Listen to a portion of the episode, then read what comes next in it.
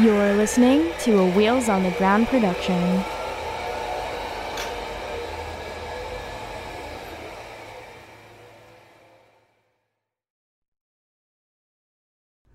This episode of Disability After Dark has been brought to you by Come As You Are.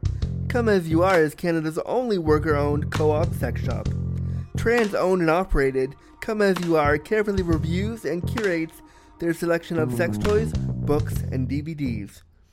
Now you can get 15% off your next purchase at comeasyouare.com using coupon code AFTER DARK. This episode of Disability After Dark has been brought to you by clonawilly.com. Clona Willy and Clona Pussy are do-it-yourself molding kits that allow anyone to make an exact replica of any penis or vulva into a sex toy at home. All materials are ethically sourced and 100% body safe. If you shop at clonawilly.com right now and use the promo code DARKPOD at checkout, you can get 20% off site wide. Wow! That's a deal that cannot be cloned. I talked to one of the representatives the other day, and they are more than willing to answer any questions you have about how to make your own Clone a Willy or Clone a Pussy, how to use the kit. They're so, so willing to go on this journey of cloning a Willy or cloning a Pussy with you, and they're super nice and super responsive to any concerns. So if you want to pick up your own Clone a Willy or Clone a Pussy kit right now, head over to clonawilly.com and use promo code DARKPOD. That's D A R K P O D at checkout right now. And remember, this is a deal that cannot be cloned. Content warning. The language, content, and discussion found within this episode of Disability After Dark will be explicit. Listener discretion advised. This is a podcast that looks at disability stories. It's like sitting down with a really close friend to have a real conversation about disability, sexuality, and everything else about the disability experience that we don't talk about. The things about being disabled, we keep in the dark. Here is your deliciously disabled host, disability awareness consultant, Andrew Gurza. Hello, hello, friends. Welcome to the show, friends. Thank you so much for clicking on this brand new episode of Disability After Dark, the podcast shining a bright light on disability stories. I'm, of course, your disabled daddy, Andrew Gurza. Let's get comfy, cozy, and crippled and get this show started, everybody. Just before we get things started, your disabled daddy wants to let you know that if you want to uh, get some Disability After Dark merch and actually get comfy, cozy, and crippled, you can do that now by going to the link in the show notes where you can buy our merch. And it's beautiful merch that says Shining a Bright Light on Disability Stories in our podcast colors, purple. So please, if you're able, go pick up a shirt, a tank top, a sweater, a pillow, if you want to support the show that way.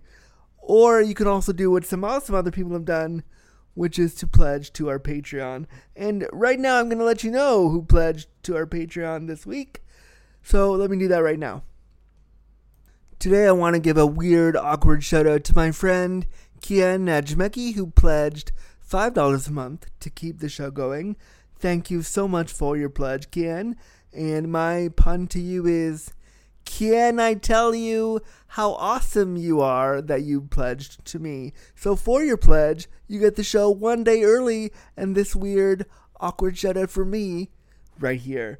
So if you want to pledge like Kian did, you can go to patreon.com slash disability after dark and you can pledge $1 a month or $5 a month or more or a yearly amount if that works for your budget because we all know money is tight and you can do that at patreon.com slash disability after dark if you can't pledge financially please please consider leaving us a five star review on the places where you get your podcast because it really does help people hear about the show and this kind of content where we talk freely about disability stories needs to be supported. So if you're able to leave us a review we'd really appreciate it. But now for real on to the show the episode today is really, really jam packed. That's really all I can say about it. There's so much going on in this episode that I, it's a real, there's a lot of stuff in there. It's a juicy, full, big, long, hard, sexy episode. And I'm excited to share it with you. Today on the episode, I sit down and talk to my new friend, Kyle Romano, who is a quad amputee, and we talk about his experience contracting bacterial meningitis as a baby, his experience with depersonalization as an undiagnosed disability he lives with. We talk about working out, we talk about sex and intimacy and cuddling, we talk about um, the way he feels about his body as a disabled man. We talk about his business, the Disableist Network that he uh, created in part as a result of this podcast and in part to bridge the gap between non disabled and disabled people. Oh, there's so much that we talk about here, and this episode is a good, fun, chunky hour and a half of chatting that I'm so excited for you to hear. Um, I really like. I liked sitting down with him back in April when we recorded this and just talking so candidly about disability, talking about his experience. I love giving disabled people that we don't normally hear from a chance to tell their story. And that's really what this episode was today. It was two disabled people having a chat. Kyle and I realized that we're super similar and we're now best friends, as you'll hear in the episode. Um, but I really, really loved doing this, and I hope you love the episode too. So, without further ado, here's my episode with the founder of the Disableist Network, my new friend, Kyle Romano right here on Disability After Dark. Kyle Romano, hello. How's it going, man? Thanks for having me. Hey, so nice to have you on Disability After Dark. And I'm really excited because you and I have literally been planning this. I looked at I looked at my cat my emails with you yesterday. We've been planning this since October. So the fact that it's happening right now makes me super happy. And I said this in the last three times I recorded and I've been recording a bunch like every few days. But I said this in my last one, and I'll say it again. I cancel a lot of shit because I have disabilities. So I really appreciate that you are so flexible, and thank you so much. And I'm so happy you're here. Yeah, we're you know we're both crippled content creators, so uh, I get it. Stealing my vibe. I see. I see what it, I see. I, I see what it is. I see what's happening. That's great. Um, so you sent me the longest email of anyone that wants to be on the show, which I love. Sounds like me. me. You send me like, I swear to God, at least it was like a four page email. I was like, wow, he has a lot to say, which I appreciate because it gave me a lot to like talk about. But for anyone who who's listening, who's like, who is this Kyle Romano guy? What does he do? What's his deal? Can you introduce yourself to the audience a little bit? Tell us a little bit about who you are and what you do. Yeah, and if I ever get too long-winded, just be like, Kyle, shut the fuck up. Like this is a long enough. Uh, this is a long enough response. Shut up. This is my show, not yours. Uh, but anyways, yeah, my name's Kyle Romano. Um, I am 33 years old. Went through this entire pandemic year thinking I was 32. Uh, yeah, the oh, know, wow quarantine vibes.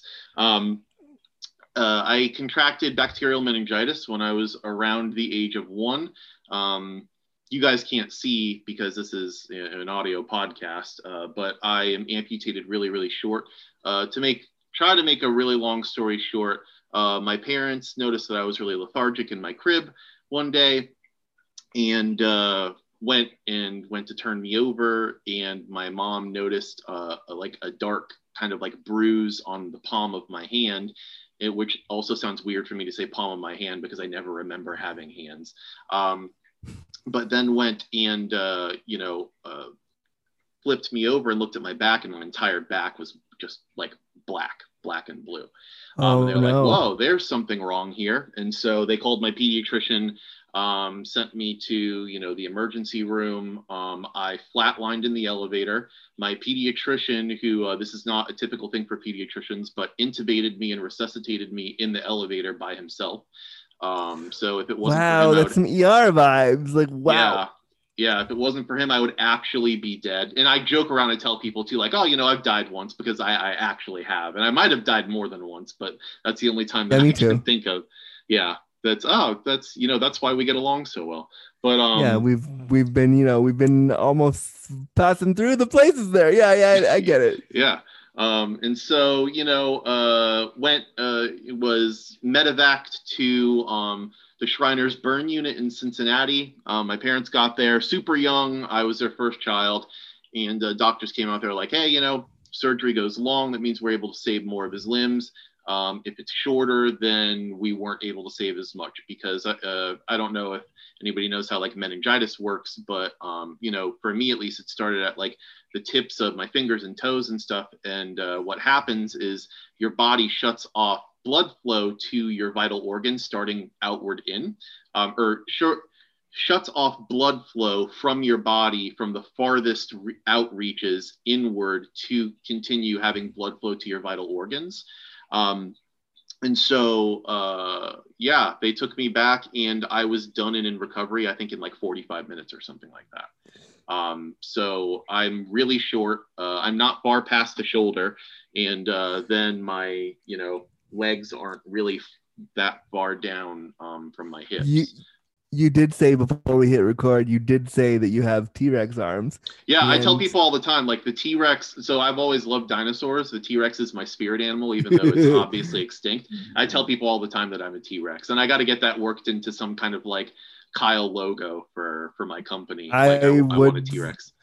A hundred million dollars support that. Like, can it be a can it be a logo of like a wheel of a T Rex in a wheelchair with with little yeah, I, yeah, yeah. I've already been talking to like one of my best friends, and uh, the producer is also a professional artist. And I was like, "Yo, we need to like draw this out, and I want a T Rex in a chair, um, and have like the tail come the tail coming out like the back of the chair and all that stuff." Uh, but yeah, anyways, yeah. Uh, yeah. So that's my that's my story. Grew up in, uh, you know, started in special ed.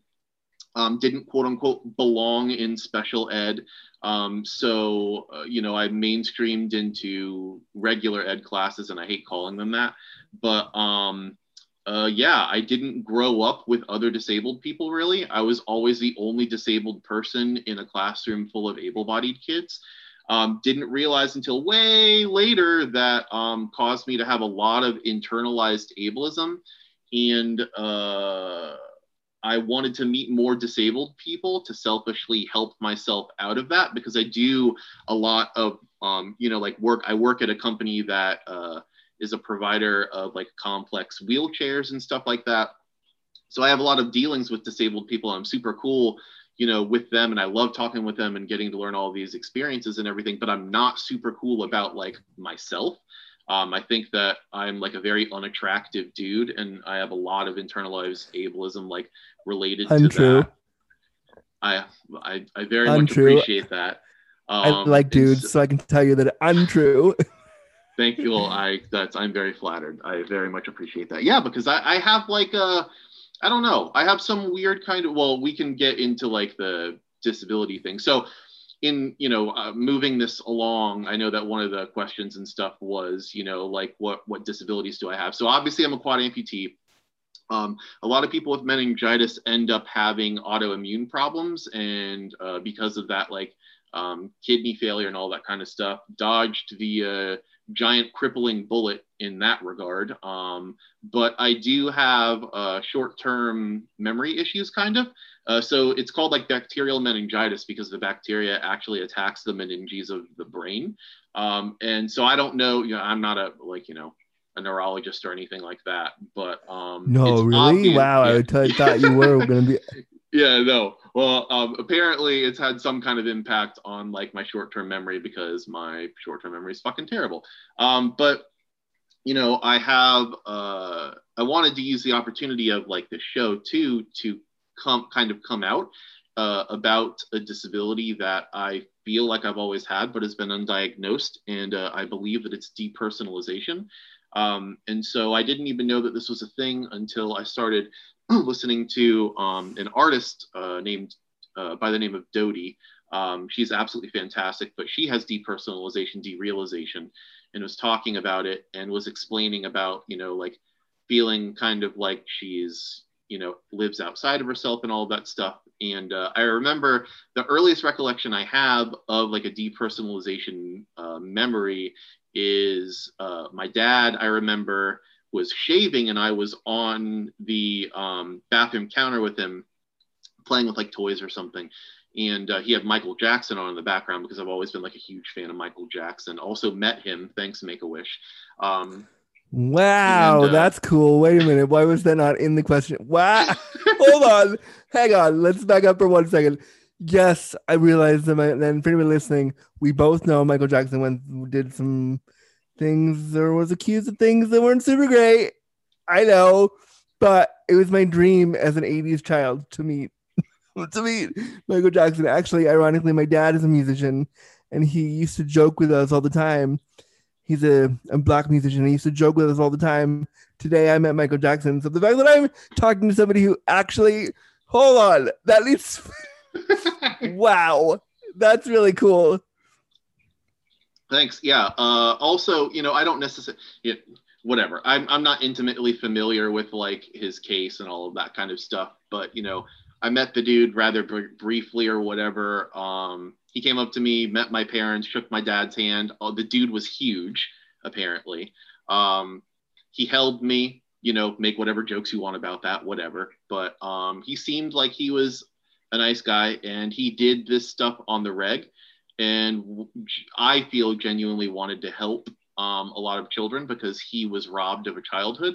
And I feel like he was largely misunderstood because when he got older and had the means, um, those are still the things that he enjoyed doing, right? He still like still enjoyed playing video games and, and which is something that like I relate to because like as you you can tell because you can see like I collect pop vinyl figures. I have a Pokemon poster in my room. Like I'm a super I also, giant nerd. I, I also see, ironically, you have a surfboard above your bed. Which, yeah i was big into like uh thought that surfing was like super cool i thought that like super surfer girls were like super hot when i was in middle school so i was like yeah i'm gonna do my room in like a surfing theme and here i am at 33 and because i don't have uh arms and legs it's not like i can like remodel my room so all the shit has just like stayed because I wondered, I was like, hmm, wait a minute. I have so many it because I saw it when we we turned on the camera, and I was like, I see a surfboard there, probably just there for the aesthetic, but I don't know. Yeah So no we- it's completely ironic. Look i like these these fucking t-rex arms i'm not getting up on a surfboard anytime soon. That shit scares the fuck out of me. So like no thanks. Um even though my whole family is like a giant like water family and dives and all that stuff. But anyways i digress. Um so i feel like i have always had this depersonalization. I was on the counter my dad was shaving and i just all of a sudden had this like weird feeling. And i told him i was like i don't feel real anymore. And he was like well what do you mean? And i said i don't know how to describe it. I just don't feel real. And mind you this is like a seven year old telling like they're like telling my father this. Um and so i had uh you know since then um, I've kind of like thought about it more. And anytime that I'm in a situation that has a lot of anxiety, I feel like, um, for instance, my my vision uh, is almost like I'm looking at a camera and it zooms out. Um, and I kind of have an almost like out of body experience. And a lot of times people like look at me because I'll just get a blank stare on my face. Um, and it's because I'm like depersonalizing at that moment. Um, and it actually takes a lot of uh, energy uh, to stay um, present at all times. And uh, one thing that I really wanted to get into that I talked to you about was cuddling. And uh, that has actually really helped me to stay present in my body a lot. Um, and so, anyways, depersonalization, um, haven't talked about that openly uh, in public yet. So, this is, you know, I wanted to use this opportunity to do that. Um, and uh, I think that as a result, a lot of people who have depersonalization also have anxiety and um, I feel like I have general anxiety disorder, something like that, and um, depression. Because I'm always. Hey, what up? Hey. yeah, hey, like God, we have we have too many Hey. things in common, man. It's starting to freak me I out. mean, but we're um, basically the same person minus the dick sucking. I mean, yeah, that's hey, there you go. Yeah. Um, but yeah, so uh, those are my my what I think are my pantheon of disabilities. Again, I don't I don't necessarily encourage people to like, you know, be like, oh, I have this undiagnosed thing because you know uh, some disabled people like freak out about that and be like, ah, you can't, whatever. I fought for my diagnosis, and uh, I don't really have any intentions of getting diagnosed.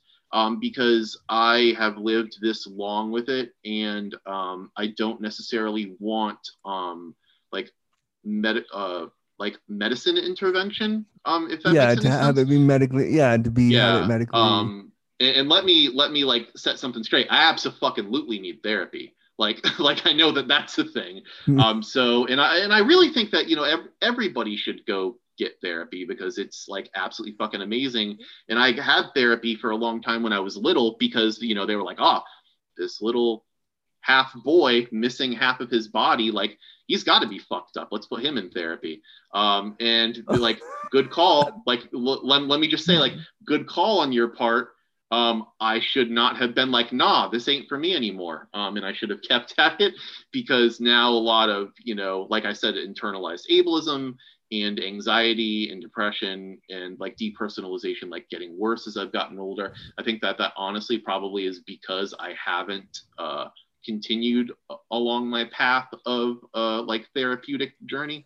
Um, so I need to get back into that. But anyways, that's my life as a nutshell. I'm also a gamer. Uh, I played Super Smash Bros. competitively for a little while. I'm technically and officially That's on cool. a team.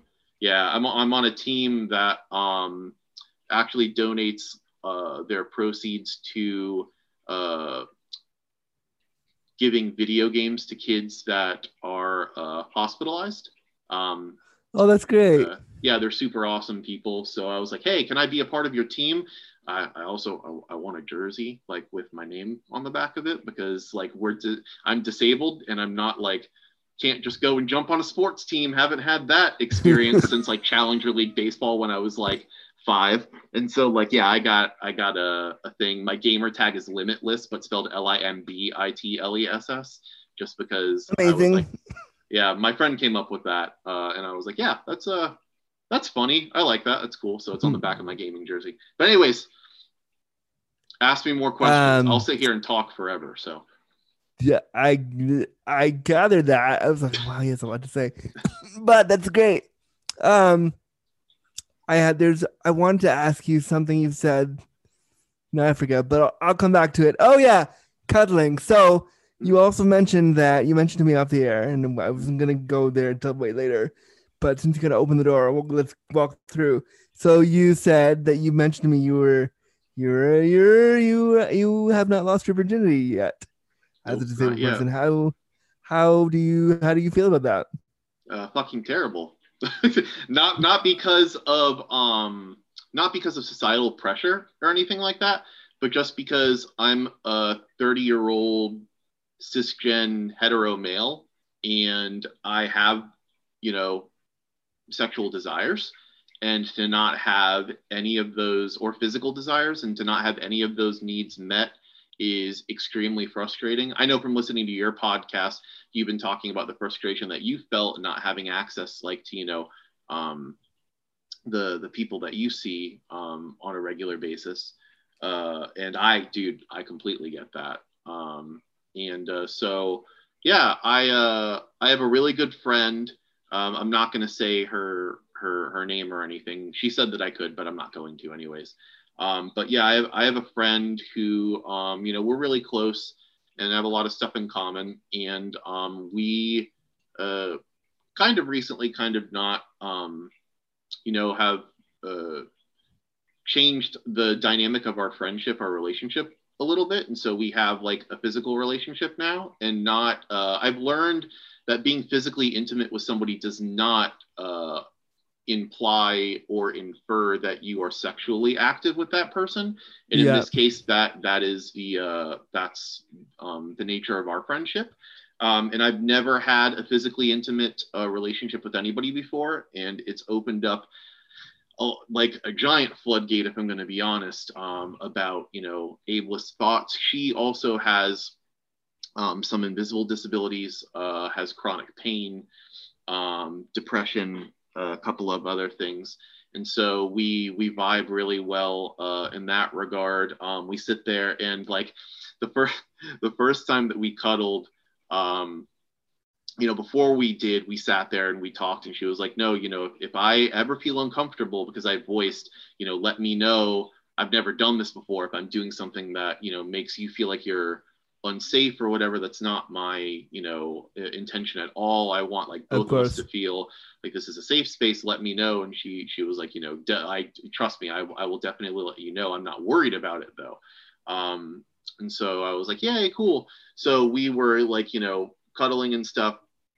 And uh i just like was like word vomiting and then like realized that i was almost like borderline in tears like talking about how like I feel like I'm unattractive and like a lot of times I feel like I'm not, you know, like worthy of that like physical affection. And um so you know I'm I'm very very grateful um for her to because you know she is uh not um she's more uh she's gender fluid but you know to be a biological woman and enter that space into or you know into that space with um, a male um, you know historically can lead to like you know violence or feeling unsafe or that kind of thing. So i'm I, i'm very keenly aware of that. Um, and so she has made me feel so safe in that space. And uh, like i mentioned before about depersonalization it has helped me get into an anchor in my body a lot more. Um, it's also led me to realize that I have a lot of, like I said a couple of times already, a lot of internalized ableism about not feeling attractive and about not feeling, um, you know, uh, like I'm worthy of having any kind of like intimate relationship with anybody. Um, and then, yeah, so we were going and, and like I said, you know, me, I want to when I get to the point where I'm in a in, in a relationship, I want to have a general idea of what um, sensa- bodily sensations I enjoy, but also have a little bit of a better understanding about what feels good for other people. And with me not Yeah. having obviously an able-bodied body, me interacting with another body is going to be atypical, right? Um, and so, you know, we go through things and um, we, uh, I remember I laughed because um, she was, uh, we were spooning and she was, I'm in front. I don't know what, if that's the little spoon, I think. Um, I think yeah, you're the little spoon. Yeah, yeah. yeah and uh, so you know we're we're cuddling and she like brought her knees up and i don't know if you feel this way when you're out of your chair but um, if i don't have something like touching my butt or touching my legs um, it it can feel um, like uh, just like not comfortable i guess to not have that pressure um, I don't know why. I haven't heard of another disabled person mention that. It might just be a Kyle Weird thing, which I'm totally Yeah. fine with. I think it's a you thing because I when I get out of the chair, I like the I like the opposite sensation of like the lack of pressure. It's like, oh, that feels nice. I can totally relax now. Yeah, and I, I, and that I can totally get. But most of the time, that it just, I also like tight spaces though. Um, so like I, I was joking with her. We were like, we laid down, and I was like, I want you to wrap me up like a burrito, and like we both laughed about that. And I, and uh, I was like, don't worry about like squeezing me too hard. Like that's not even a thing for me. Just like do it, like whatever you want to do. Um, Well, I mean, And so- similarly to you, I, I like I also enjoy I enjoy that pressure. Like I enjoy Yeah. somebody hugging me really hard, or like I've said it a bunch on the show. Like I like when a when a dude will choke me out a little bit with because I like the pressure. So I understand that desire for pressure, and I think because our disabled bodies are so touch starved a lot of the time, that pressure feels like whoa, this sensation feels super good. I like this. Yeah, yeah, and so uh, I completely get that. Uh, I'm not on the on the uh, on the choking vibe, but I could definitely understand, uh, you know, where you're coming from with that. But so she, um, you know, she brought her her knees up, and uh, obviously, like her her legs touched like the bottom of my legs, and I like involuntarily like moaned. And she was like, "Oh, do you like that?" And I said, "Yeah, that's actually feels like really comfortable for me." and so then we like navigated that space and she like pulled her legs up and um you know then i felt more like i was i don't know like nestled into like a little area and Like i felt the burrito that you've always the- dreamed you were. this i just want to be a human burrito that's what i uh i've learned through all of this uh journey through physicality for me um so yeah, I you know like I said, um, I I'm definitely touch starved, um, and I'm just really appreciative of her you know taking taking that chance um, with me and navigating that space. Um, and uh, yeah, so that's that's been something that has been new in my life that I uh, greatly look forward to every single time. I actually, and I told her this, um, was looking into professional cuddlers because that's a thing. Um, and I was legitimately gonna gonna pay somebody um, to come to my house and cuddle with me. Um, but then I also like you know there's a lot of planning that goes in with that too because um, you know, I'm disabled and I'm here and I'm in my house by myself because I don't, I live with my parents and uh, I don't want anybody to necessarily like be home when I'm in that space. Of course. Um, because I, I just don't want questions and stuff being asked. Um, and, uh, you know, that necessitates me planning with like a friend to come here because I don't know who that person is. Um, yeah. This has also, led me to realize why I think that I've had such a difficult time uh, trying to ask women out on dates and things like that because uh, like I said, I have anxiety, so I worry about a lot of shit, like even way before it's a problem, like ever. And so, like, I've only been on a couple of dates, but like the first date that I have, I already am like, okay, well, you know, if we get to a point where we're like going to be physically intimate like you know i don't know this girl i get down like on the bed and like if she like moves my chair like that's it nobody's ever going to find me again um, and so like these are things that are like running through my head and so i told my like my cuddle partner this and um, i told her that that was another reason why i was thankful um, for our relationship is because with her i i already am going into this feeling safe knowing her and um, I trust her, you know, when she has to move my wheelchair out of the way and stuff or whatever. I, I already feel like I'm in a safe space and all of that. So um, even though, like I said, I'm, you know, uh, cisgen straight dude, um, there are a lot of things that, you know, being a disabled man, I feel like there is some similarities between um, the way that I experience have have to like relegate that physical um, intimacy sphere. Um, right. That's similar to, um, and obviously, like I said, not nearly the same thing, but similar to the way that um, women feel when they don't feel safe, like when they feel like they're not in a safe space.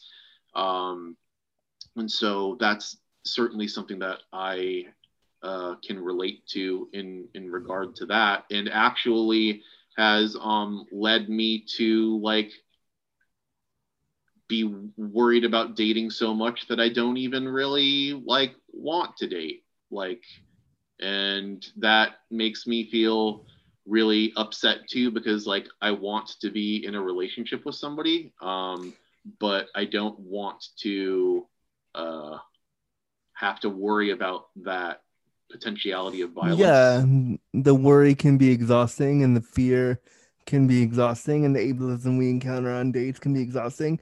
That's why I, you know, started hiring sex workers and working predominantly with one worker that I really got to know and really got to trust and really spend time with and taught him what disability was and what it is and it but I also want to want to say to you like there will be others there will so like don't feel like you and this cuddle partner you have, which is great, and I like keep doing it as long as it's happening. But don't feel don't feel worried that it's you won't find someone else because you will. It might take time, and as we know, being disabled, um, things generally take longer for us because the world is a trash fire. But eventually, like you will meet somebody who who says, "Fuck it, I think you're an awesome dude." Because you're an awesome dude, and yes, your disability is important. And yes, I'm looking at it. And yes, I know it's there. But that doesn't mean I don't want to try. Like, so, so I'm saying enjoy this moment for what it is with this person. Obviously, do it, do it as long as it happens for. But know that there will be others, and that's okay. Yeah, I yeah, I appreciate it. And then one last thing that I'll say about that too is I actually asked her, um, I was like, hey, you know, I have this inclination not to like toot my own crippled horn, but I was like, you know, I'm missing half my body. Um, so I feel like that gives me a one up in the cuddle department. Am I? E- do you feel like I'm easier to cuddle because you don't have to worry about all these dangly Appendages. bits? Yeah, ap- appendages getting in the way. And she was like, "You, dude, you are so easy to cuddle, and it makes it so much easier." And yes, it, it is amazing. And so that, like, uh, you, th- that's something I feel like I have going for me. And for somebody who has, you know, like I said, a lot of internalized ableism and all that stuff, I'll, you know, any little pat on the back that I can give myself, which I never do, by the way, um, I'll, I'll take. And also, from listening to your show, um, speaking of internalized ableism, I actually picked up the book um, "Sitting Pretty," and uh, oh, good. I haven't read it yet. I have not read the book yet. So let me tell you, I cried at page 10 and I cried again at page 14. Oh, um, Wow. because it I I related to it so hard. Um, it was absolutely incredible. So I think that you and every other disabled person absolutely has to go and read that book. I think that non-disabled people um, are also uh, have a very should have a very strong impetus of reading that book too because it explains a lot about uh, the practicalities of disability and like the realities of disability that uh, able-bodied people don't ever seem to understand. Um, so go by sitting pretty. Um, Rebecca is fantastic, and she is now my hero. And I didn't even know about her before uh, listening to the podcast that you were on when you brought the book up. So I heavily thank you for that. don't remember when I said it. Don't even remember what show it was. Uh, but I'm were- glad I did. Yeah, no, it was the show where you were. Uh, I can't ever remember the actor's name, but you uh, about Special, the show Special. Oh, Ryan O'Connell. Yeah, yeah, yeah. yeah, yeah, that show. Speaking also, of- he's fucking amazing too, by the way. So just Well, we're friends. We're on. We're on it. We're on a text chain together. He he's oh, he's a good dude. He's a good yeah, he seems super awesome. He's a real sweetheart. Um, really nice guy. But I've heard so much about that book, and I've heard so much about Rebecca, and I will definitely pick it up. And anybody listening who's disabled or wants to learn about disability, just buy all the disability books. We need you to read them so you can understand us better. I have a stack, dude. I have a stack of like 15 disability books. The thing, I'm not going to jump on this uh, this soapbox right now, but uh, the thing that pisses me off about a lot of disability books, though, is that they're fucking academic books, dude. And I get that. Like, I have a master's, so I can read that shit and understand it.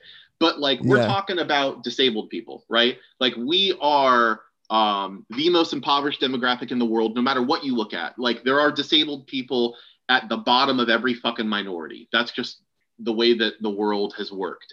And uh, you know, because of that, that means that disabled people have less access to higher education. And here are all these people who are like, oh, and again, it's super important work that's being done, but like write it so that disabled people can fucking understand it for God's sakes. Like that's why I like Rebecca's book because she like is a teacher and all that stuff. So I think that she has it really dialed in about how to explain things to people in a way that's like really digestible. Um, but most people aren't. And so like I bought like a sex and disability book, and of course when it came in the mail, it just says like lingerie on the cover. And my mom or my dad opened it and he's like, "What's this?" And I was like, "You don't need to worry about that, but it's okay." Um, but you know, flipping through it though, you know, it's it's all academic language, and if you're not used to reading that kind of stuff, it's very difficult. And like disabled people already feel ostracized, so like stop talking about disability in an academic light. I do that too, and I'm trying to make myself stop. Um, yeah, was it the like a- Robert McRuer and Anna Mollow book? I have no idea, but I think that it's just called Sex and Disability. Yeah, I know the one. That is the one. Okay, I have it too. I, I haven't I haven't cracked it yet, but um, uh, and I don't know. It could not be super academic, but I'm just saying. Oh no, No. it's it's a thick it's a thick boy full of academia. Okay. Yeah, yeah.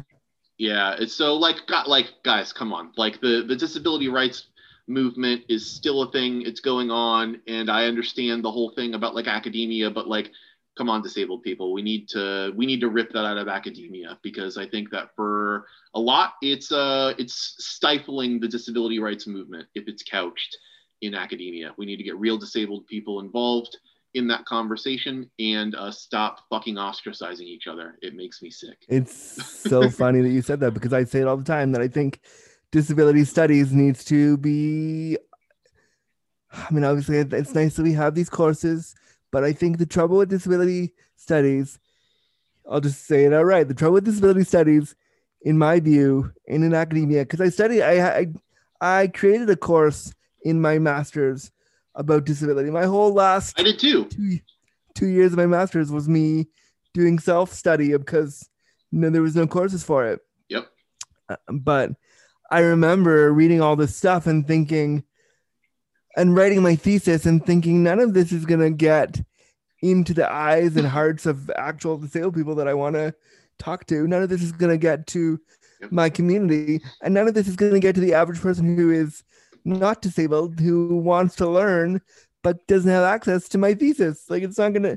So I felt really when I finished my master's, I thought, okay, I want to take this knowledge um, further out and do something with it that is more in line with pop culture than academia because at least if I brand myself as a pop culture figure, then people can can access what I'm talking about.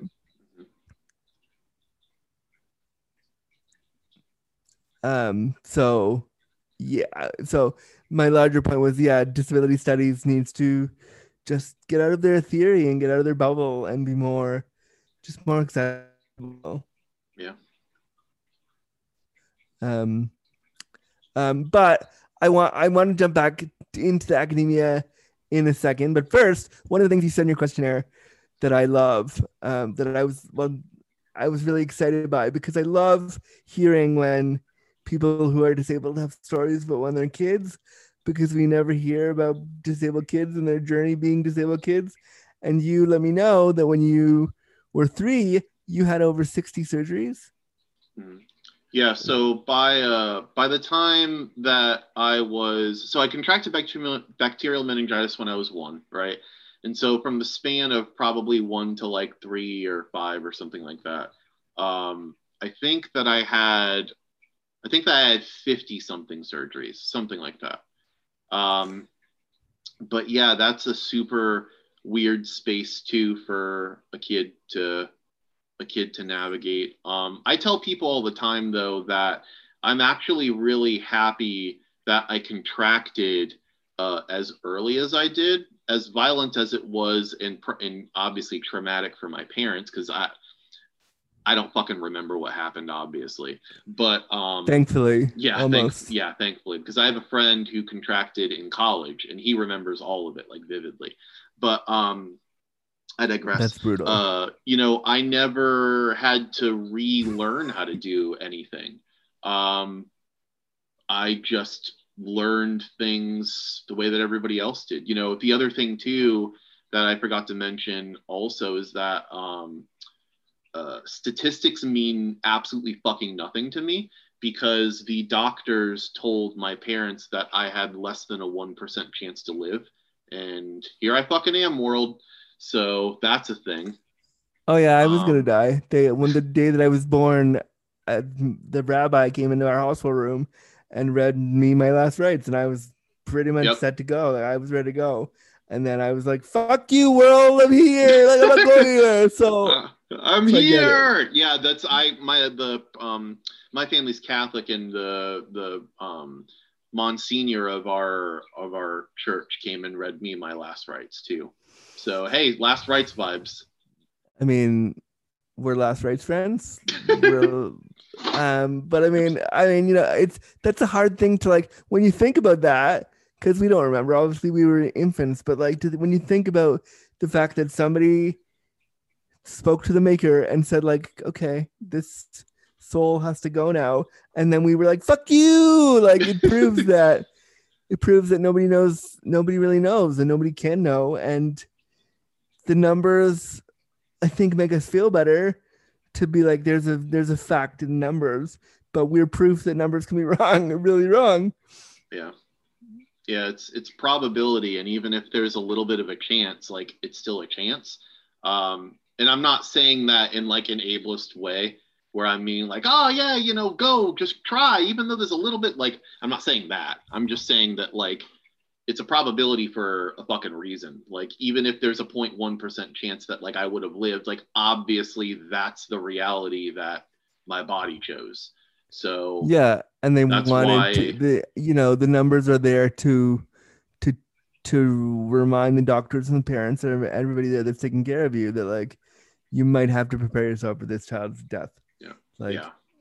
and I get that part, but also like I think in our medical community, the the flippancy with with with which doctors use numbers sometimes to dismiss our pain or our experiences as disabled people can be really damaging. So I, in a way, I'm like, yeah, numbers are crap because man, so many of us with disabilities have not listened to the numbers and have not listened to well not that we didn't listen but we didn't we didn't we didn't worry about the numbers we just lived our lives and we just you know we lived happy and i think the medical community forgets that sometimes Yeah. and so but i want to jump back into the surgery thing for a minute Mhm. um now that you're an adult knowing that you had over 50 surgeries by the time you were three like does that does that play a role in how you see your body and how you see yourself as a disabled person Oh yeah, absolutely. Like uh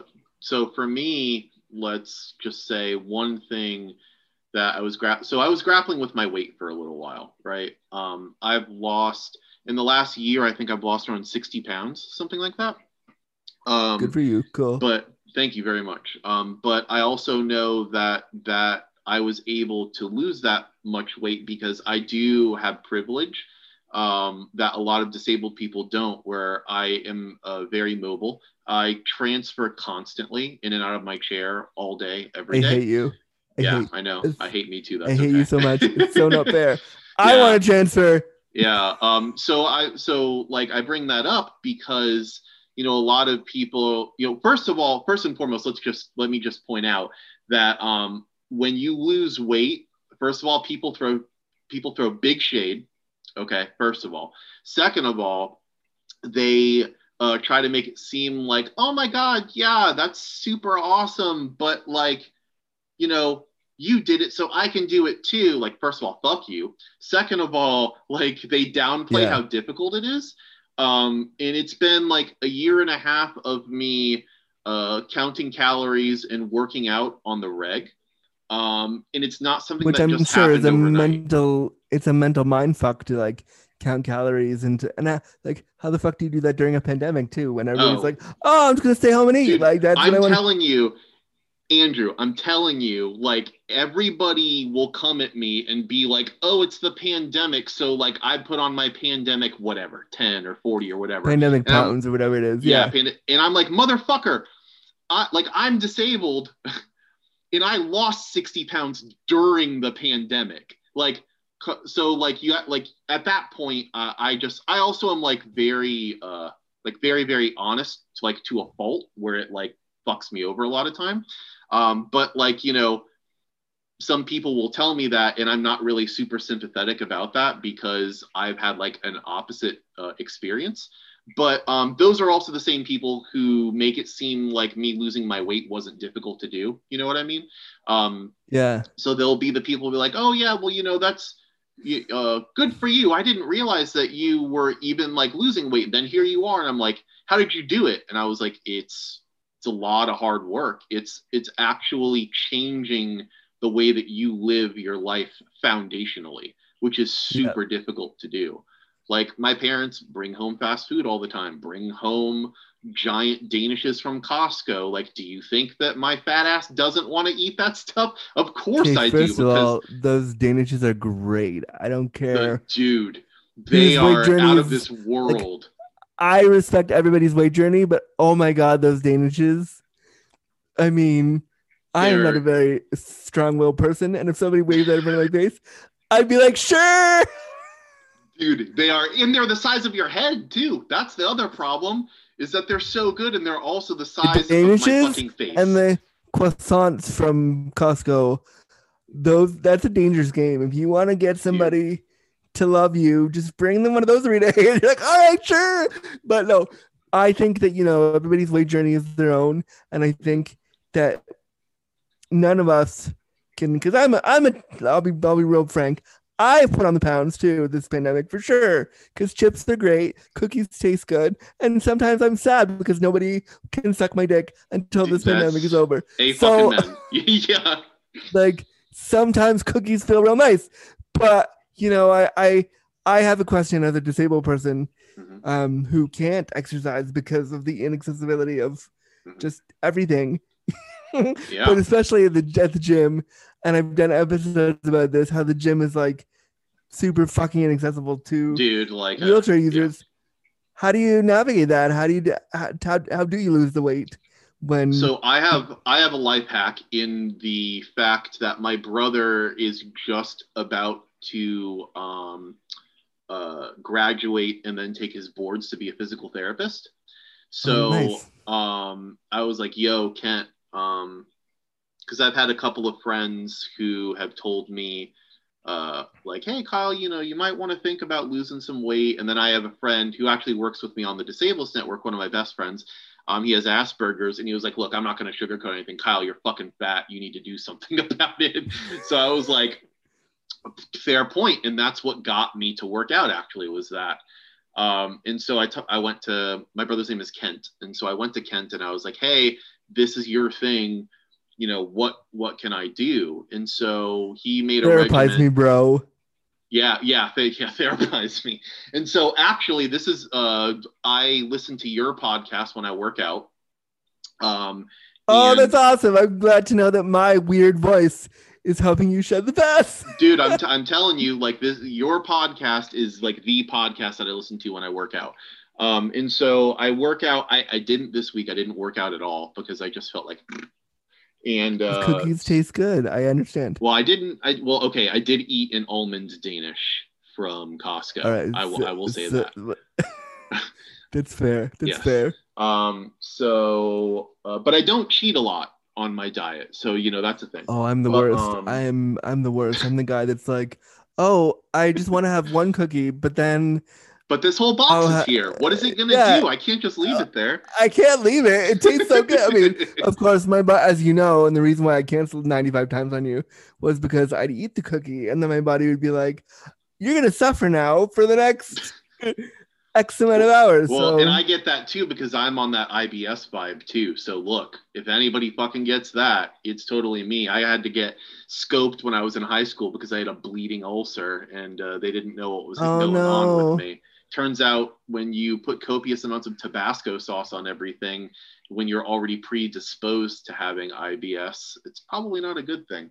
But um, anyway, back so maybe my. that's why maybe that's why God didn't give you arms because he was like, I don't want Kyle to put Tabasco sauce on everything.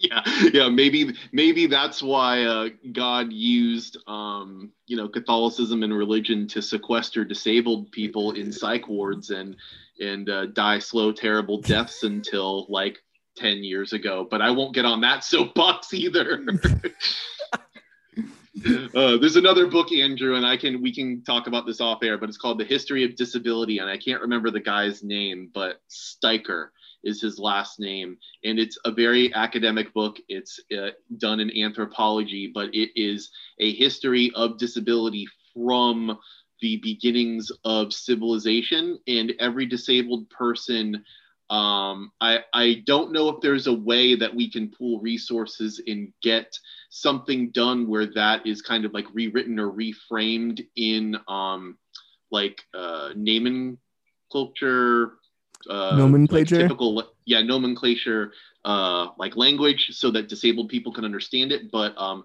every fucking disabled person needs to read that book because i have i understand where ableism modern western ableism at least has come from and uh, there are actually tenets of it. I don't want to get off topic because i want to finish the, the exercise thing first but uh, remind me if you want me to delve into that because I can I can enlighten you if you would like me to. I Um, feel like I wanted I feel like I want you to delve into that off the air because I have I have Off the air, ideas we'll, and things yes. and I have I we should talk about that. yes, remind me, and uh, I can always come back and talk about that at a later date too. but um, anyways, yeah. I have an so- idea. I have an idea to make that go. Good, In a, in a totally different vein, I have an idea that we should we should we should. I have an idea. We'll talk about it. Okay. Um, but anyways, yeah, back to my routine. So what I do again, this is for me. Every disabled body is different, and every disabled body has limitations. Don't tell yourself otherwise, because if you do, you're Yeah, thank you for saying it. yourself. Thank you for saying that. Um, It- dude, no, I am the biggest proponent. I hate all of that stupid inspiration porn, person first language, all of that bullshit. Like, you're disabled. If you don't pay attention to your body, you're gonna fuck yourself over. Don't do it. Um, anyways, So this is why I talked. That this is the way I. I'm telling you, I'm. I'm. uh, If anything, I'm honest. Um, so again, you know, if you have a friend who is a PT, or if you have a PT that you go to, talk to them and be like, "Yo, if this this is if you want to work out on your own at home. Hey, I want to do this stuff at home. Can you help me go through a thing?" Um, so I for cardio. I do a thing based, my brother made it based on circuit training, which is what people do who train on CrossFit, where they go from one um, exercise to another without stopping. And then once they're done Yep. with that one circuit, they rest for like 30 seconds or a minute and then they start it again. And so what I do is um, I will do uh, 30 sit ups, uh, 30 things where I hold my legs up and I kick one leg up and then the other leg up. And I hold my butt off the ground for that entire time. And I do that 30 times.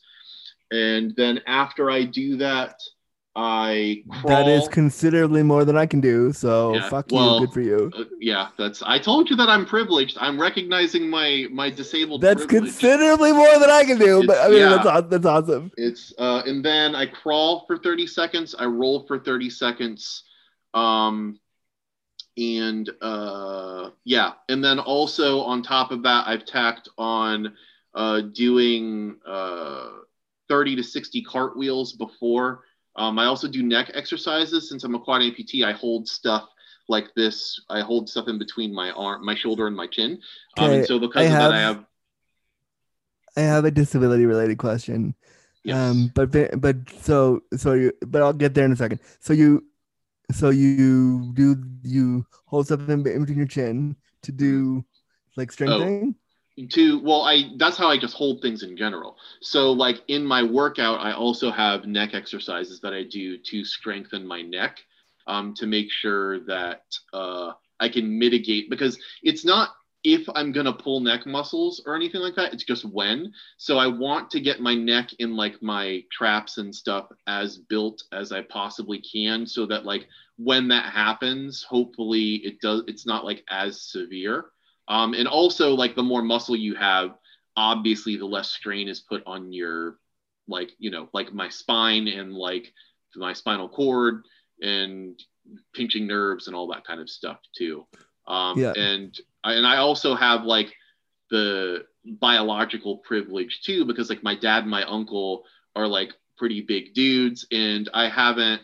I also have a system for weightlifting that my other friend helped me with. Uh, my arms are really big, so we found like ankle straps at Dick's Sporting Goods, and then like weight bands, and we put them in the door. Oh, I love Dick's Sporting Goods. Yeah, yeah. Like- my uncle actually works there too. He's like a regional manager. Nice. But- My mom and dad have a place in Florida, so I kind of know like the Hey, there you go. know the layout a little bit. Yeah, but um, so we strap those around my uh little T-Rex arms, and he holds me because the amount of weight that I do versus the uh, size of my body, I like literally pop up, so I can lift. Uh, I have like a hundred pound band, and I can lift that like no problem. But like my body is like, aha, you don't have enough weight to to like counteract this. So he literally has to like hold me down so that my arms can actually get through um that motion. Um, but yeah, so that's That- I haven't done that in a while though because COVID is uh, an asshole. Um, but uh, I mean, COVID is the biggest asshole in the whole world. Yeah. Um, but and not in a good me. way. I mean, I, I I love assholes. Believe me when I tell you. Um, and you've heard the show, you know I do. Uh, so, but tell me a little bit about. You said you did cartwheels. I'm curious. You you have very not lots of arm. So I'm curious just from like a physical standpoint, how do you do that without like toppling over? How how? Yeah, um, so I actually went to a physical trainer um, when I was in like middle school. Um, stopped going to him because turns out he is a he was a fucking pig and like made a pass at my mom, even though my mom and like my dad have been married for like ever. So like you're Gross. probably not listening to this, but if you are, thank you for help, teaching me how to, you know, better navigate my body, but also like fuck you. Um, uh, so what he actually taught me was from a standing position, I can use momentum. Uh, and uh, obviously, I don't just throw myself down on my shoulder because I would like fuck my shoulder up. But I uh, know my body well enough. Um, again, my privilege, um, where I know uh, how my body feels when it's going through gravity, and so I can actually um, go down to the ground uh, with enough momentum and carry that momentum so that uh, I can roll on my shoulders, and then that momentum will carry me all the way through to stand up again. I also have a decent amount, though, of core strength and core control. Um, and that allows me to, when I get back to an upright position, not to continue going forward and like fall again. Um, so I can do it both ways on both arms, but my arms, the people listening aren't going to be able to tell, but I'll show you so you can see. My arms are shaped differently because of the nature of like, you know, the amputations. And yeah, so, like one, so one is way smaller and one's a bit Mhm. bigger. and, and and like oddly enough the when i cartwheel on the side of the smaller arm it's easier to cartwheel i don't know why um, but i get more upright uh, on my right side and then when i do the left side it isn't as much of an upright thing um, but the whole point in me learning and why this guy taught me to cartwheel was a so that i could do it for exercise but b I can actually do a the same motion of a cartwheel to pick myself up if I fall down on the floor. So I can actually be I get on my side and I can kick my legs um, off the ground and use my Must be strength. nice. Kick your legs. Well, this, dude, hey, what I have left of them, okay? So like, get off me about that. but um, you know, I can I kind of like kick my legs, but um, my shoulders are strong enough so that like when I have that little bit of momentum, I use my right shoulder to pull the rest of my body up off the ground and I go from laying flat to doing that cartwheel motion and that momentum carries me all the way through so that I can like stand up again. Um, that was the point of me learning how to cartwheel. But obviously, I can also use it for exercise, like I said. So that's what I do. But now, you know, because when I was little, I always had to have people pick me up um, if I fell down, or I had to like climb up on like a wall or something. And that's not always like the case um, or easy to do. So learning how to cartwheel and stuff um, was you know ended up being super vital uh, something that you think is like a little cheerleader trick is something that i use literally every single day in my life to help me Yeah.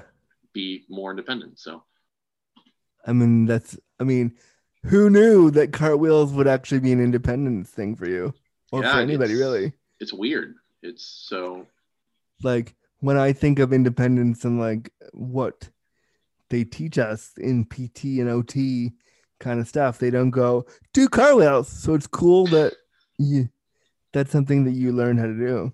yeah a good therapist or a good uh, you know whatever um, i i don't know if you have the same uh, like rationale but anything related to my care i will not go to somebody unless they're a specialist um, because you know our disabled bodies we can't afford for somebody to make like a simple fuck up because that could lead to giant catastrophic like hospitalization and stuff Yeah. um, and yeah. so um, I've been lucky though in that the people that I have found who are specialists are really, really, really good and know their shit.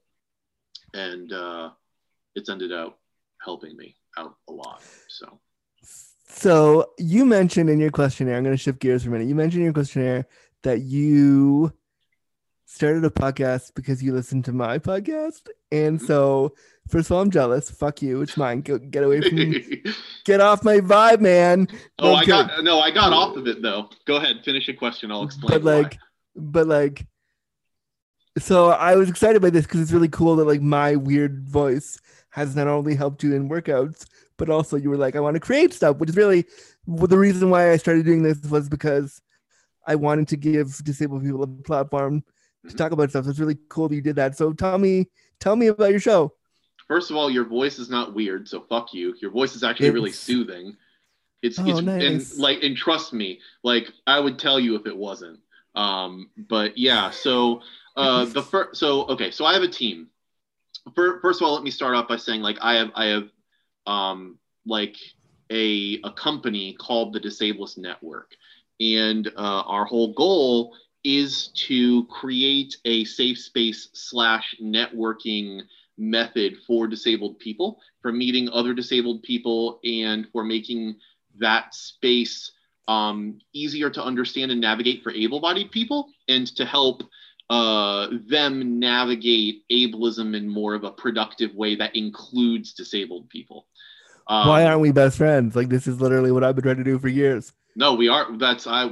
Well, we are best I mean- friends. I just I just made I that mean, decision. officially right now yeah so so did i Yeah. So, um, so the other thing too, a part of that is that we actually have a Facebook group, which uh, Andrew, you should join, and uh, I would, uh, you know, love other people who listen to this podcast who are disabled to join. It's called the Disablest Nation, and it is specifically only for disabled people. There are no able-bodied or neurotypical people in this space.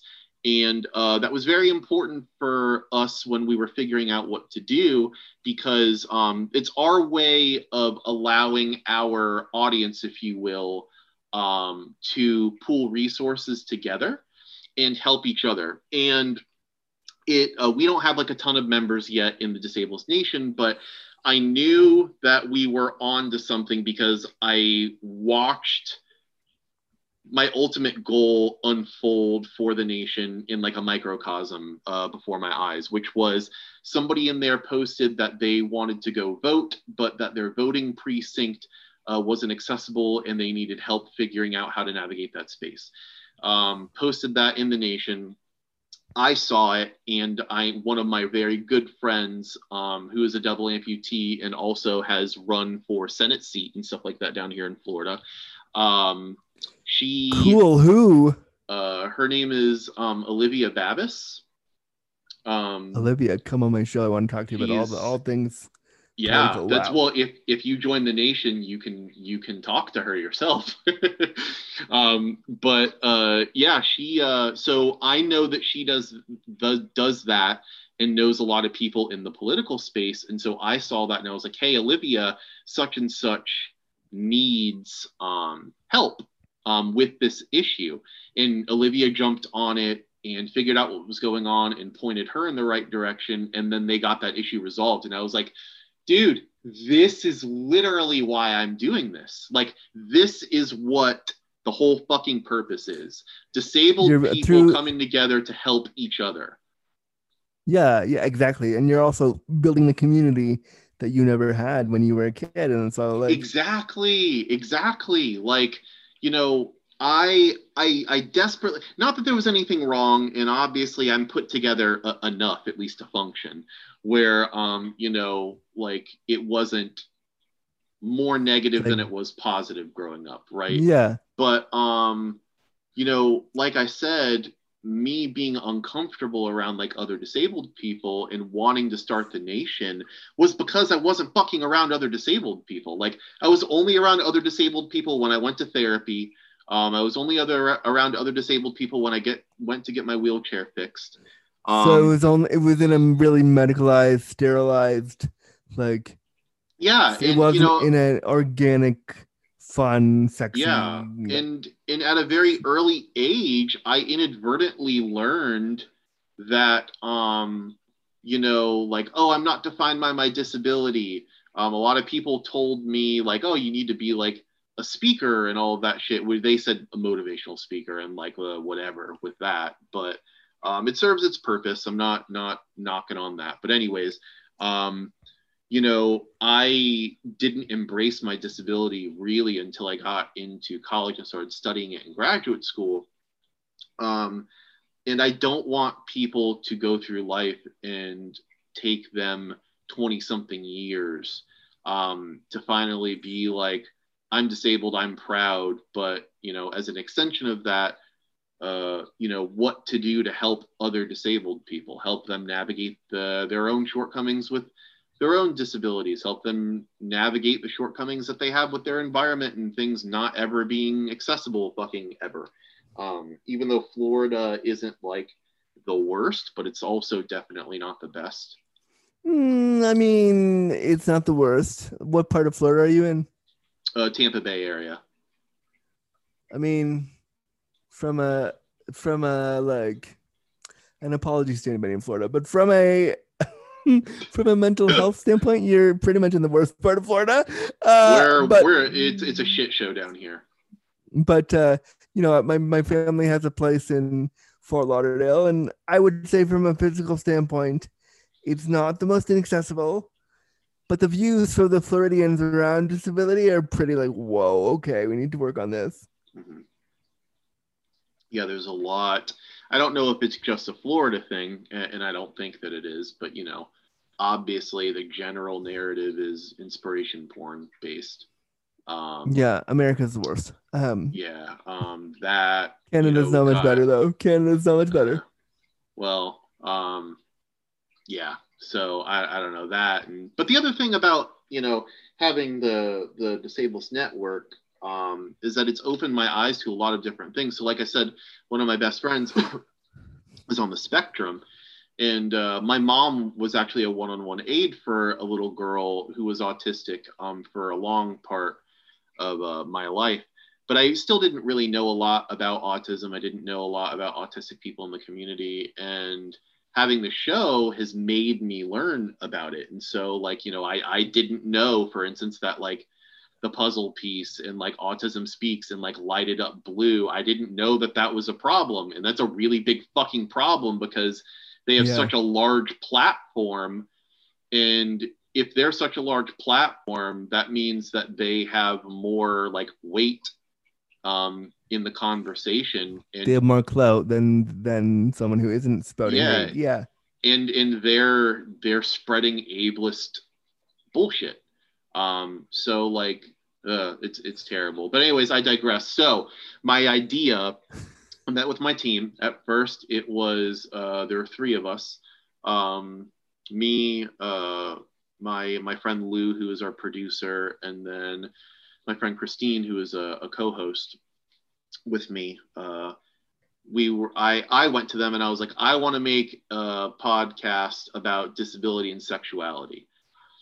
Uh, I know this guy. His name's Andrew Gurza, Listen to Disability After Dark because this is what like this is amazing and this isn't talked about enough. um, and then we met and Lou was like, "Yeah, this is really good, but there's a lot more that we can do here than just like sexuality and so we talked and figured out about you know making the network the network and we specifically chose the the term network for a couple of different reasons one at the end of the day we are like a uh, an entertainment network right like talk about disability but in a way that is digestible and and funny and can be lighthearted at times, but obviously has a very serious message at its core. But again, these are able bodied people who we're talking about. So we need to make things digestible to them. And we can't just immediately be like, fuck you, make ramps, more, like make more ramps here. Like, don't don't put blue lights everywhere. Like that's not how people work. Like if you tell people that they're inadvertently wrong they're just going to look at you and be like you're wrong. Fuck you cripple yeah, don't yeah, tell me yeah. what to do. So uh, obviously that's not going to work. And so we got to thinking and we are like, yeah, you know, so the Disablest Network, obviously it's a pun on ableist um, and a pun on like person first language and using dis backslash uh, ableist is also part of another like linguistic movement that we just like, we're like, oh, this is interesting. We'll take this and use it. Um, and uh, yeah, so we chose the term network, like I was saying, uh, A, because we are an entertainment network, but B, because we want to use our platform to allow disabled people and um, different people in the disabled community um, add, uh, you know, not just disabled advocates. And I don't really like using that word because I feel like it's just like, uh, like a buzzword that people use in relation to like doing work whatever.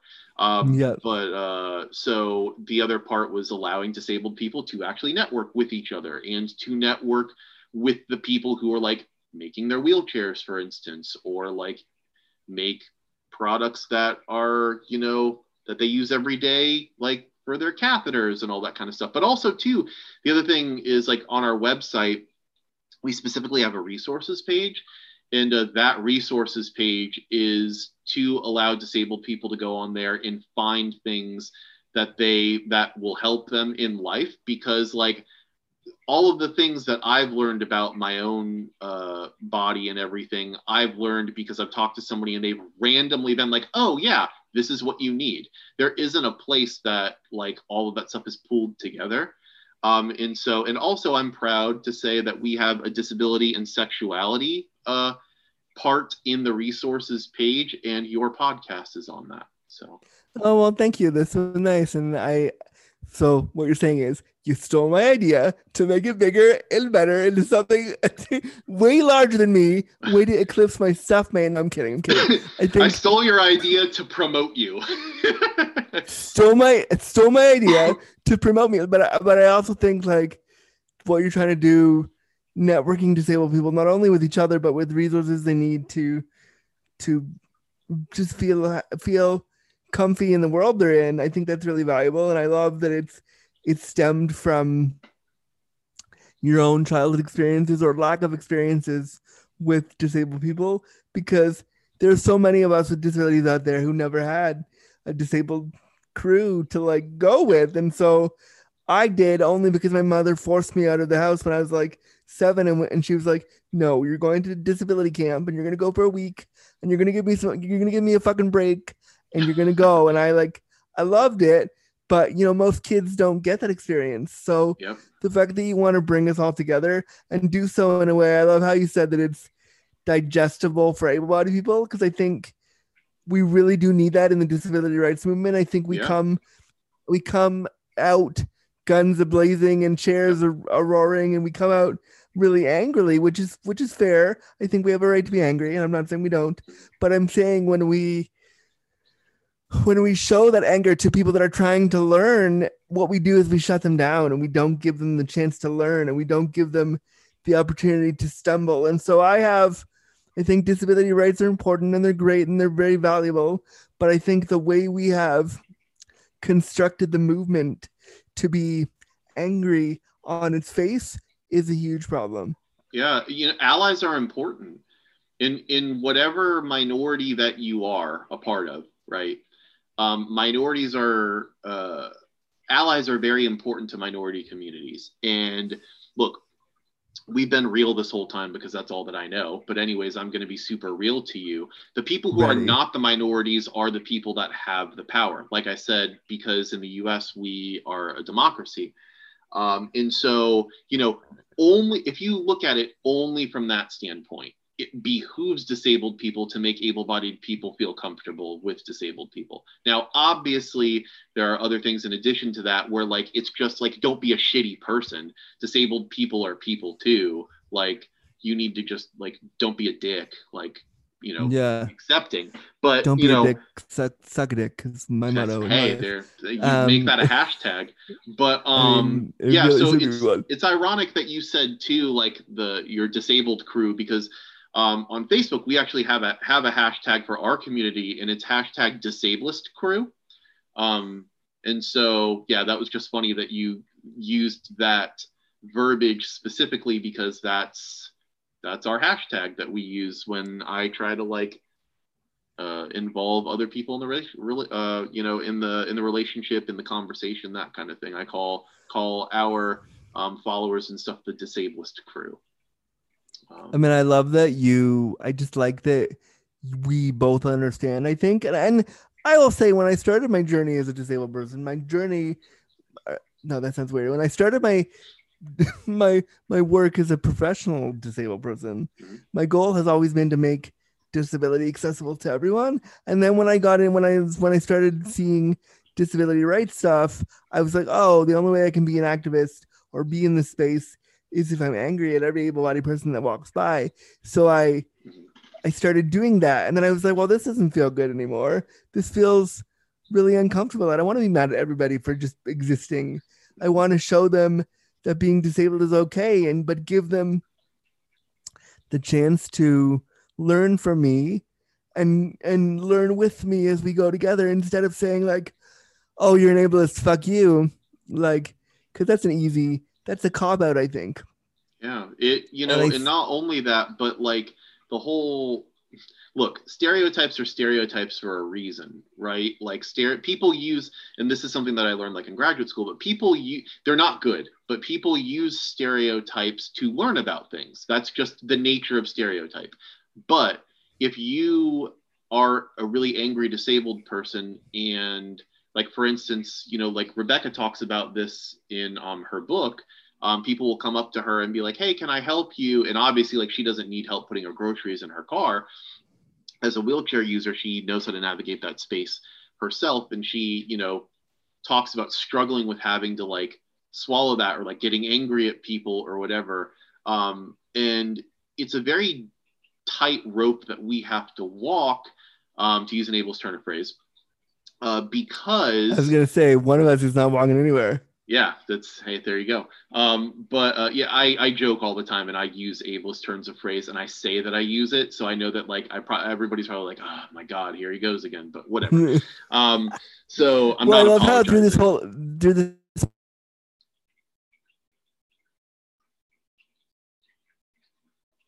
And then you go off and I just think it's I digress. Bob things to say about this. Oh no. It- I think it cut out a little bit there. What? Yeah, now it says my internet connection's unstable. Okay, I'll cut that out. So, but what I was saying was, I love how in this whole interview you've said, "I digress," and then you go off on another like ten minute tangent about how you digress. Um, Probably I have think I, I mean, I probably do too, realistically. But you were saying like, you know, you were talking about how being an angry disabled person doesn't help us, and then you're going to say why. Oh yeah. Um, so it, it doesn't help us because you know there are stereotypes about disabled people and about especially about angry disabled people, and uh, when we now obviously everybody has their bad days and everybody has their bad pain days and there's points where you're just like fuck it I can't go through this like I can't take this today. Um, Of course. the, but the thing that you know I, i'm all about recognizing like the reality of the situation right which is why i don't like uh person first language because like like recognize your disability but anyways um so and recognize that you're not carrying like what I hate about person first language is to go quickly there. What I don't like about it, and I, I respect anybody that uses it, but I personally won't use it for me. yes When I say when I think person with a disability, I think I'm not dragging my disability beside me. It's in my bones. It's in It's my bloodstream. Like it's it's yeah. So like is that how you feel about it? Yeah, abs- I, I absolutely do. So, like, technically, it's called identity first language, um, where you say like, "I am disabled," like that is me. The other thing too is like, dude, okay, I just want if if you use person first language, like, cool, that's okay. I will tell you right now, you can use that. I will not not think that you're wrong. I will think that you are wrong because I do think that that is not right, um, and I'm unapologetic about that and I apologize for being unapologetic, but I digress. um, I but you're not gonna I guess you're gonna go in another five minutes.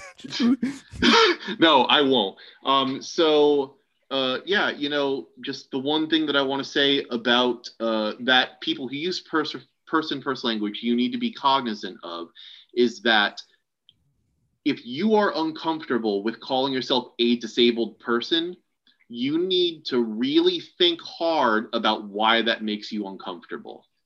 I agree. Um, and the reason why that makes you uncomfortable um, I, I I'm going to generalize here just a little bit. Think about who has told you that it is not okay for you to identify as disabled. Has it been other disabled people, or has it largely been um, medical professionals, able-bodied people who don't understand and think that they're being supportive? Um, I'm just gonna I'm just gonna say think about that. Like think about who has pitched that narrative to you and be a little more cognizant about uh, who is telling you that's the way that you need to talk because the other thing that you have to think about is the things and the people and the uh, majorities that are in power will want you to speak a certain way so that you remain being at you know that level of minority that you are acceptability. are yeah and it's it's yeah i agree with you the way we talk about disability and the way we talk about any kind of minority the language we use has power. And so I think it's really, po- and I've said this a bunch, I'll say it again. Read my tweets, you'll see how I've said this a million times. I think disabled person, the term a disabled person, full stop, period, is powerful. And I think mm-hmm. that I I'm of a different view of where like I think anybody who wants to use whatever language for their disability, that's fine. But I think it's interesting and it's important to look at what you're saying, Kyle, is that like we have to consider where did we get the ideas that certain language is okay and certain language is not okay. Mm-hmm. And yeah, it, it uh like uh I can sorry, I can't remember what I was gonna say. Go ahead. I don't remember what I was going to say either. But so we'll move along to the to the next thing I wanted to ask yes, you. I wanted, I wanted to go back. I wanted to go back to, um, to to the virginity question Mm-hmm. because this at this at one point was a sex podcast and now it's a disability free for all. Mm-hmm. But I'm curious because you haven't had sex and because you want to have sex, is there and answer this as comfortably as you want to. Is there a sexual is there a sexual thing you want to try or do or have done to you that you're that, that's interesting to you as a disabled person that, that you're curious about? Um in terms of like positions or role play or just uh, anything what like is there something because it's so it's so because it's still something you haven't had the opportunity to fully experience is there something that you're like i really like when you watch porn for instance or you watch like you know stuff to to arouse yourself is there something you're like i really want to try this and i want to understand how my disabled body will interact with this? Um the best way that I can answer that is that I don't really know because I don't have any experience. Um, and so I think that this is why I've wanted to, and I wish that like sex work was legal, like in Florida and stuff, because, um, you know, I would really like to have an experience with somebody who is well versed and who is comfortable with different kinds of bodies because I don't know what I would like. I've never had that experience before. Um, the only thing that I can think of in my mind is um, being on bottom. Um, that I think that that for me seems like it would be the most comfortable. Um, but again, I, I don't know. Um, you know, it would take me being with a person who is open minded and is very knowledgeable about the way that bodies work and different kinds of bodies work. Um, and I would like to have that experience, well, obviously because I want to get my rocks off, so that's a thing, but um, also because me having like, you know, the Disablest Network, I really would like to have that knowledge so that if somebody approaches me, even if it's discreetly via email or via like Facebook Messenger or whatever, and they're disabled because look, they like nobody has any fucking idea how to have sex as a disabled person. Like if you haven't done it before, like able-bodied people. Even even when you it. have done it before, it's even when you have done it before. Yeah. Every time it's different because you're like, how is my disability going to interplay with my sex today, body? Who knows? Let's find out. Yeah, like, yeah, and so like, it, you know, if anything, gaining that level of knowledge so that I can be a resource for people who come and have that question, you know, and want to divulge that information to me and, and stuff. And, and, you know, I, I was contemplating about whether or not I should talk about that even at all on here because you know it's it's private and all of that kind of stuff but then you know i always ask my producer and my friend um, you know like should i talk about this?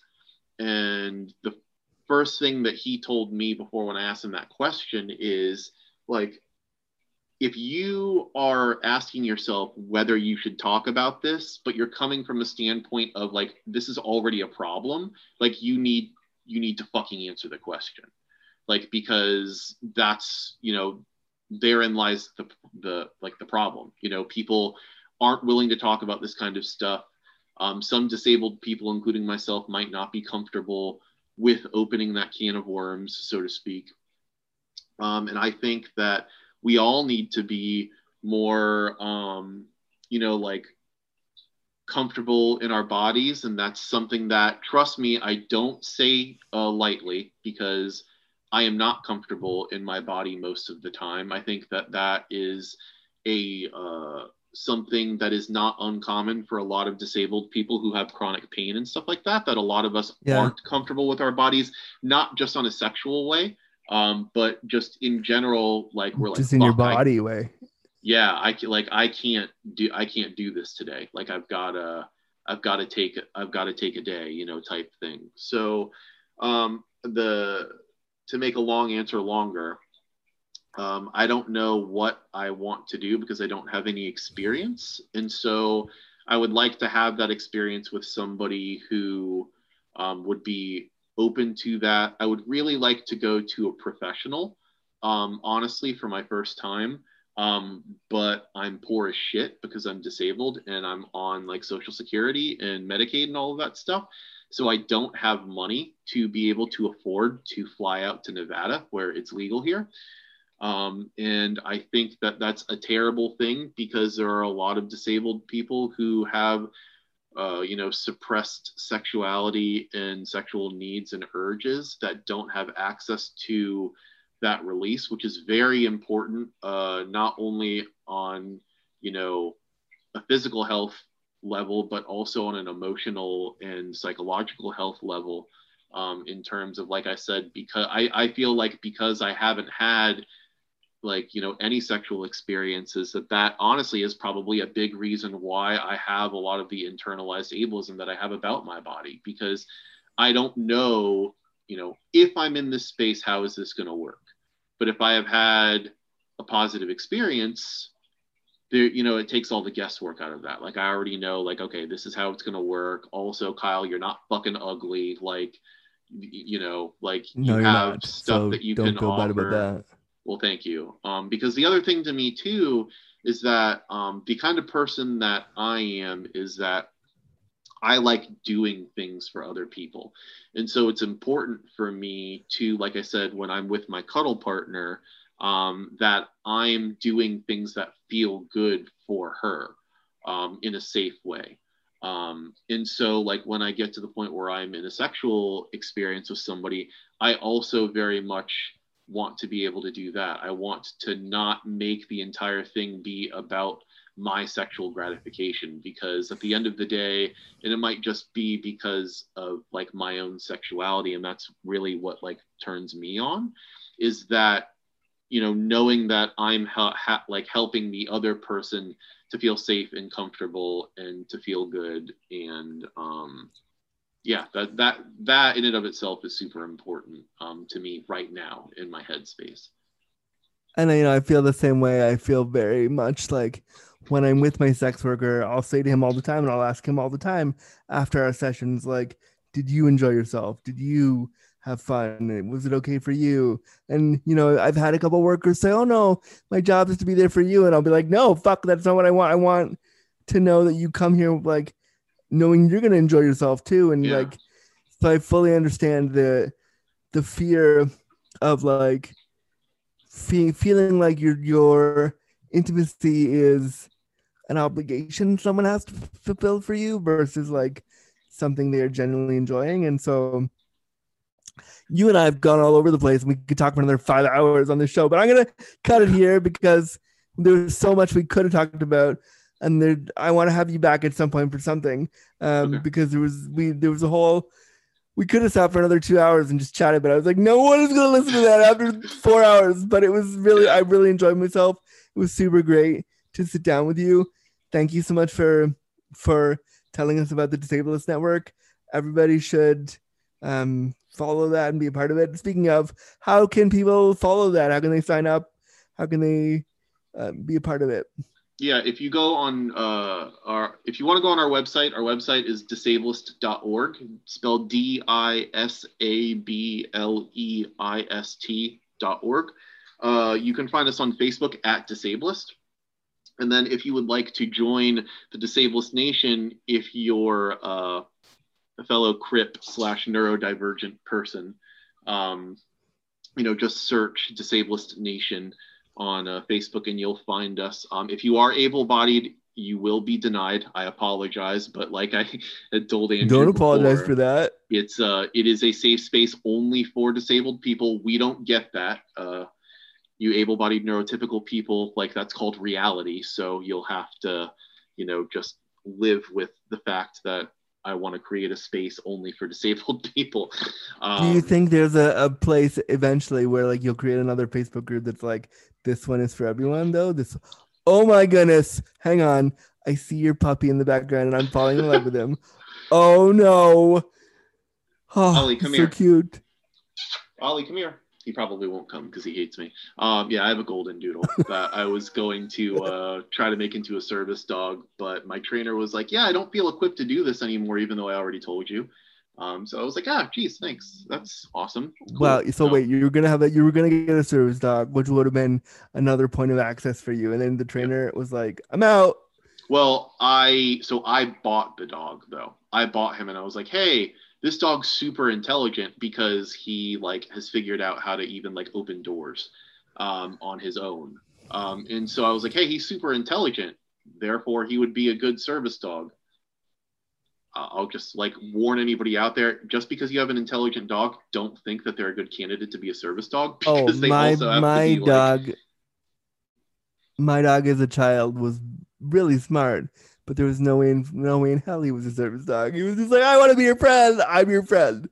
Yeah, yeah, that's that's how he is. But um, So but is- anyways, is yeah. Ollie- um, hmm? Is Ollie more of a? He's obviously just a family dog now. Yeah, um, I would still like to teach him to pick things up for me because my T Rex arms, if I'm in my wheelchair and I drop something, or like I was walking him around the block the other day and uh, he jumped up on my chair and knocked my phone into the street. And I'm like, well, this Oh, no. fucking sucks. So I had to like go get my dad to uh, walk around the block and get the phone for me. Um, so would, what you're saying is Ollie's actually an anti-service dog. yeah, yeah, he actively does things to like fuck with me. Like, haha, this is this is it. but uh yeah the my so we joke about like him all the time because he has a ollie has a very strong personality and so my brother's uh like quip for him is that uh he says ollie is america's favorite asshole so Uh, no, that that would that would be me in the sexy sense, just so we're all clear. Um, but this this was really one of my favorite conversations, one of my favorite recordings I've done so far. I'm so Oh, glad we you. finally did it. It was really we you have so much to say, and if you haven't thought about doing a podcast, like do one, like like properly do one because you have. I no I feel like you have we're we're doing feelings. one yeah we're doing one so like uh the our podcast you can actually uh, find us like on spotify and stuff and um the name of the podcast right now is called the disablest report and um we you know have disabled people and allies of the community on and uh, so if you're interested in being on like we'd love to have you we're booked out right now through uh the middle of or the end of june uh middle of july um, but if you would like to be on, you know, we'd love to schedule you. And if you, you know, we have a cancellation or whatever, we can always like work you in earlier. Um, I would but yeah. 100% love to be on. So let me Dude, let, let me know how. yeah, we got to get you on the show for sure. Absolutely. Um, and Let for me know anybody how I else can too, sign up. yeah, no, well, we'll talk about that after after we're done. We'll I'll get you like in the books or whatever. But um, if anybody is interested in signing up um, to be on the podcast, my uh, work email is kyle at disablest.org, um, spelled the same way that uh, the website and all that other stuff is. And then you can also find me on Instagram and on Twitter um, at Disablest uh, Kyle. And then my co-host, um, her stuff I think is all at uh, uniquely uh, Christine. Uh, that I know is her email address, uniquely Christine at disablest.org. Um, and uh, yeah, you can find her stuff through me also. She has uh, she has CP and she is an awesome uh, lady who has won a bunch of titles um, for like Miss Wheelchair Florida, and I think is running I think in um, an able-bodied pageant, I believe. Um, so we're uh, yeah we're we're an interesting interesting team. Her and I. I definitely am the more assertive like fuck everybody this is the way that it is. And she's very much the the polite like oh no no yeah this is great like whatever. And i'll just be like no fuck you. Um so she she definitely uh i am not the way that i am on our podcast like i have been on your podcast because she definitely keeps me um keeps me in check. I want to listen now to like a subdued, relaxed Kyle. What what is I don't know well, what that is. Subdued, relaxed, and whatever. Remember, I told you I have anxiety and stuff, so anxiety is real. It is real. It is absolutely. Um, this was great. I had so much fun. This and we're not you and I are going to talk after this, but this was great, awesome. It was so nice to sit down with you, and all of the things will be in the show notes. Kyle Romano of the Disablest Network thanks for coming on the show. Thank you so much, Andrew. I'll be back. For sure. We'll talk soon. Thanks. And friends, that was another episode of Disability After Dark, the podcast shining a bright light on disability stories. I was so excited to sit down with Kyle, and I really hope you enjoyed the episode. Just before we exit today, wanted to let you know that I had to change and update the email address for Disability After Dark because I was getting a ton of weird emergency weather spam alerts on the other email, so I had to change it to make it less spammy. So now you can send your podcast suggestions, minisodes, ideas for a story.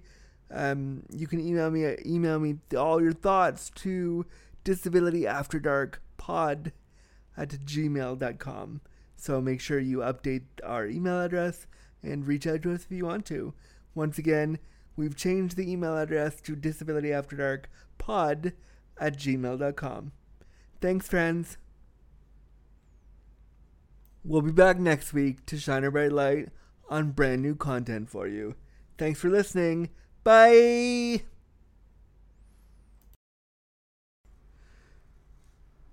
Copyright notice.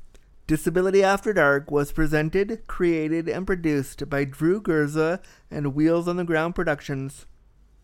Any and all materials, including graphics, audio recordings, and music, are property of the owner and cannot be used or distributed without express permission. Copyright 2020 2021.